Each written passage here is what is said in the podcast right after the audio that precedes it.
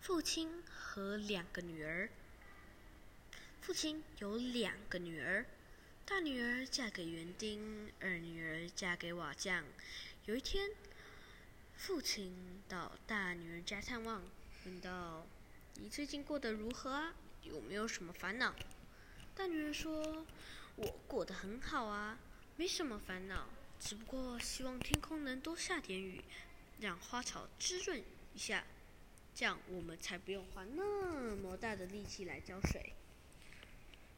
后来，父亲又到了二女儿家，同样的问道：“你最近过得如何？有没有什么烦恼？”